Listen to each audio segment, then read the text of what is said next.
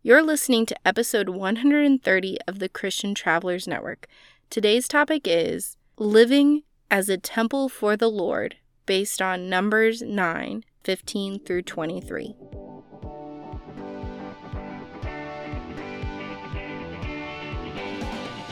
Hi, my name is Sarah, and I have a background in theology and a love for travel. Having visited nine different countries and served in five congregations, I wanted to create an environment that discusses and encourages the overlap of my two favorite things, the Lord and travel. And if you have a passion for these things, or wanting to learn how God is such an integral part of our daily adventures, then you've come to the right place. Today's topic is Living as a Temple for the Lord, based on Numbers nine, verses fifteen through twenty-three.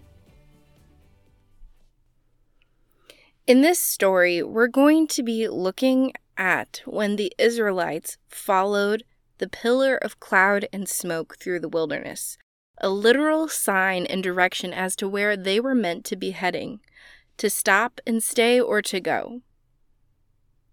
And many of us are looking for a literal sign that gives us clear direction as to where God wants our life to go. And for some of us, that goes so far as where we should travel, how we should travel, when we should travel, and when we're on vacation, should this be what we do or should we do these ten other things? And we're going to be unpacking that a little bit. But first, I want to talk about a time I really wrestled with a decision. One of the many scenarios when I think a lot of us are looking for a sign from God. I was a recent graduate from college, and I was trying to decide where I should go next. I had two offers on the table from different Christian organizations, one a church in Iowa and one a school in New Jersey. And I could have gone to either of them, or I could have gone and traveled the world for a year. That was my first inclination. And it has always been my inclination, but God had some other things in store. For instance, right about the time that I was supposed to be making this decision, I started dating again, and not just anyone, someone I had dated in college. And had our relationship been the most healthy then? No. But we'd changed a lot in four years, matured drastically. God had worked some incredible life skills into both of us. And that man is now my husband. Now, there could have been other individuals that I would have met had I gone to New Jersey. But by moving to Iowa, our long-distance relationship was only three hours apart instead of twenty-four plus. It made it a little bit more realistic to invest in the relationship that God had given me at that point in time. Now, do I believe that in every scenario, do we need to give up our dreams or our ambitions to please other people? No. And was my boyfriend, now husband, asking that of me? Certainly not. He was there to support me in any decision. But I knew that traveling the world, being on different time schedules, it would have made investing in that relationship really hard. So I was sitting there pondering which is the best way to go and really struggling because I wasn't super thrilled about any choice that I had. There were pros and cons for both of them, but I could sure make that con list go incredibly long in all fronts. And so I was looking for a sign. I remember one night where I flipped coins trying to decide between places, and then one of my professors told me, well, did you flip the coin multiple times? If it lands heads or tails once, that's great. But if it repeatedly lands on a certain head or tail, then it's actually evident that the Spirit is directing you in a certain direction. So I tried again, and what do you know? It was fifty-fifty every single time. And what I think God was saying is that is that there was no right or wrong answer, that he would use me no matter where I was going. But maybe I'm getting ahead of myself, so let's jump to Numbers chapter nine and take a look at this story. But before we do that, I do want to recap for you just a little bit about what's been going on in this story. The Israelites have been freed from Egypt, they crossed the Red Sea, and now they are wandering in the wilderness. Recently, the Lord instructed them to build a tabernacle, or in other words, a large tent with incredibly specific dimensions, colors, fabrics, and materials that would be like a church, a dwelling place for the Lord. And the tabernacle was one of the many things that they would transport with them from destination to destination, just like the Ark of the Covenant. But how they knew when to go, where to go, all of it, when the Lord appeared to them, he appeared to them by a pillar of cloud by day and a pillar of fire by night. And sometimes the pillar would rest over the tabernacle for days on at end. And so the people would camp out there for very extended periods of time. Sometimes it could be days, weeks, months, or even years. But when it, it moved, they moved, and that required a lot of trust. Sometimes when we're so desperate for a sign from God, we might look at this story and think, oh, how easy their life must have been. Maybe. But I think it also required a lot of trust. They knew that their end destination was the Promised Land. But if they took any time to talk with the locals, if they looked at any map, there was clearly a much more direct way to get there. But the Lord had promised it to them at the right time. And when he first led them there, they doubted the Lord. They didn't believe that they could win it from the giants. So the Lord forced them to wander for forty years so that that oldest generation would never get to see the Promised Land.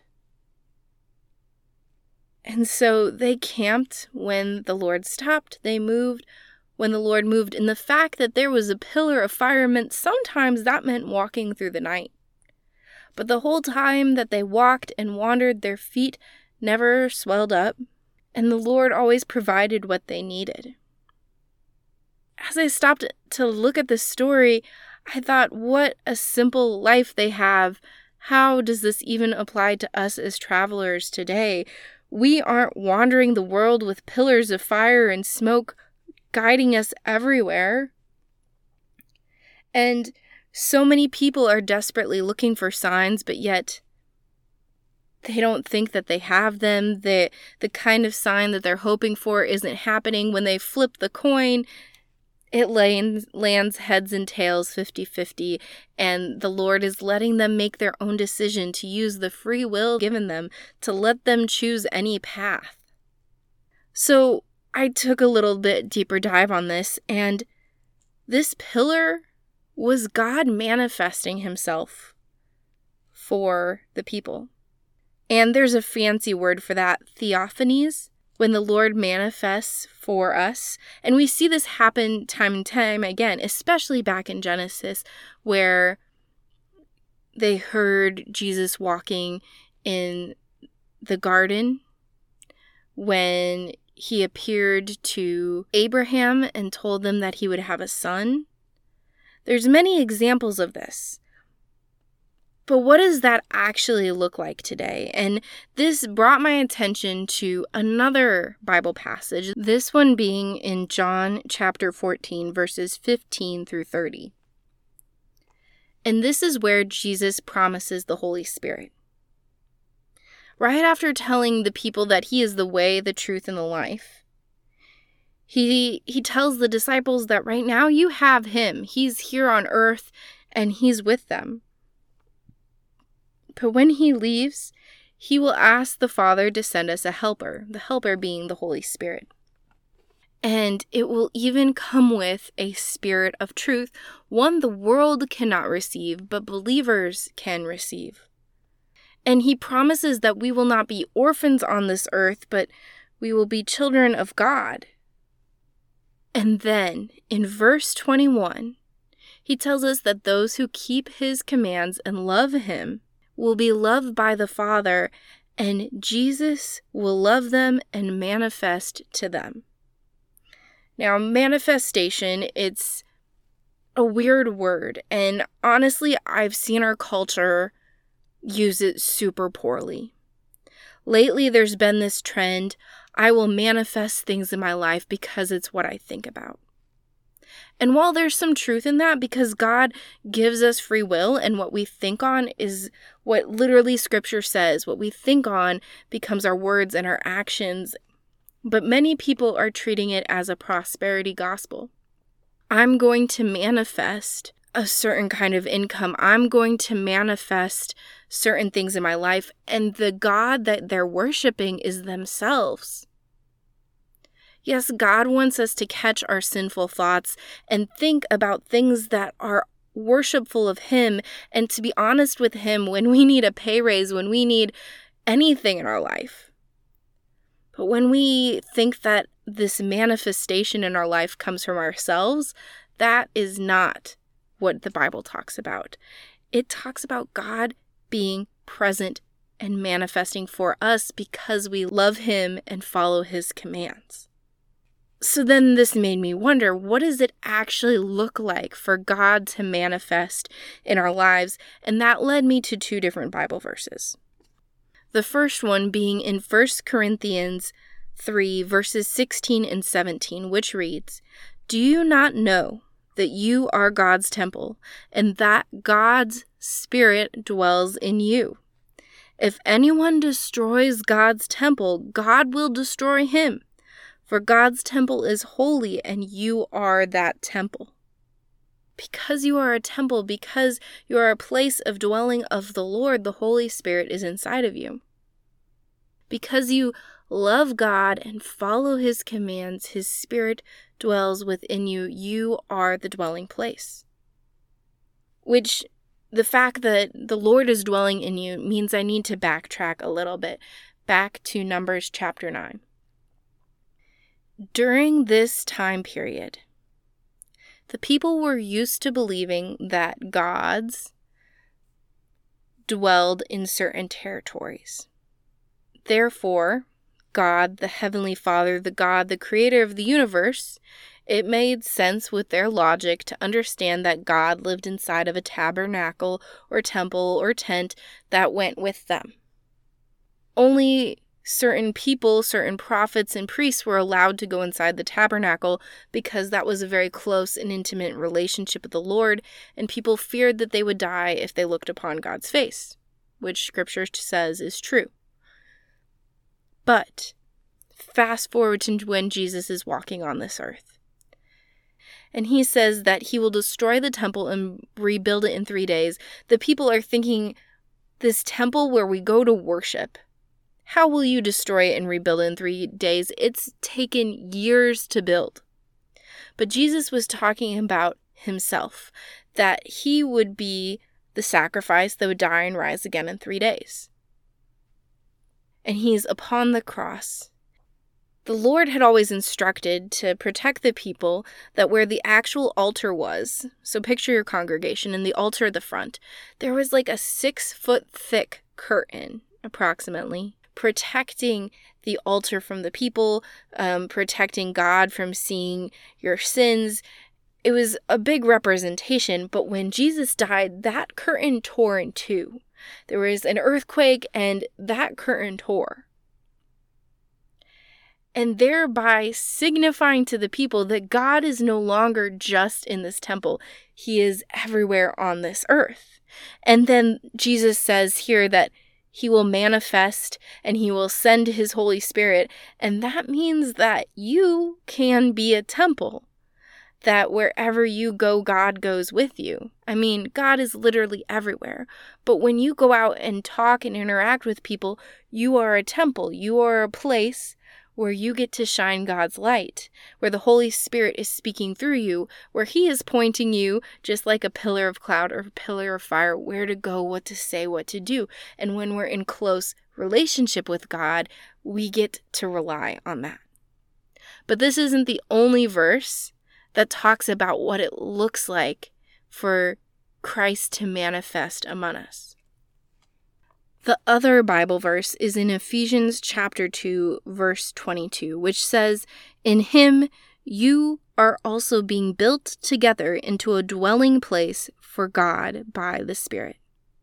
This means that you being a dwelling place for the Spirit is not just you on your own, and it also means that you are not stagnant. It means that the Spirit is constantly working on you as He is working on all other believers, and together you're building a temple, a place for the Lord. Together you make that tabernacle, that church.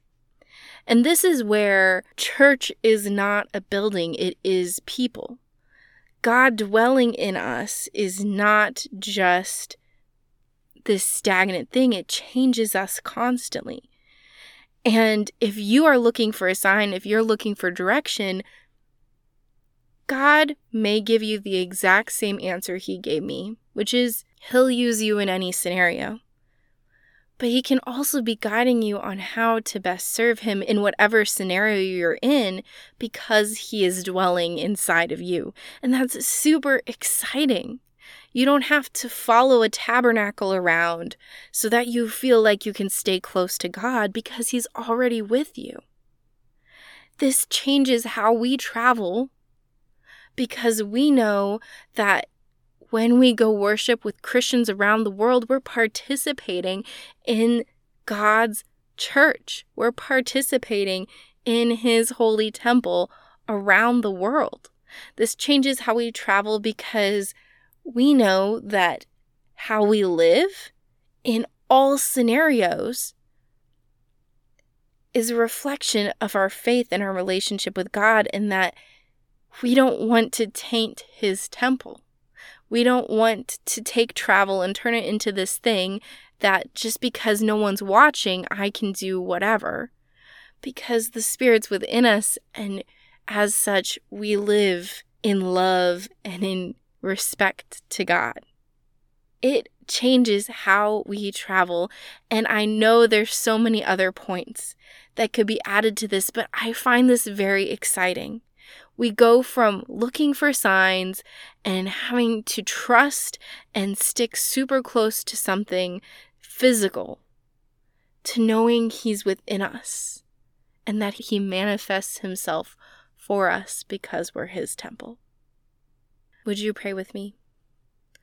Lord, we thank You for manifesting Yourself among us, for being our guide and our leader, for showing us love and mercy and compassion, what that looks like.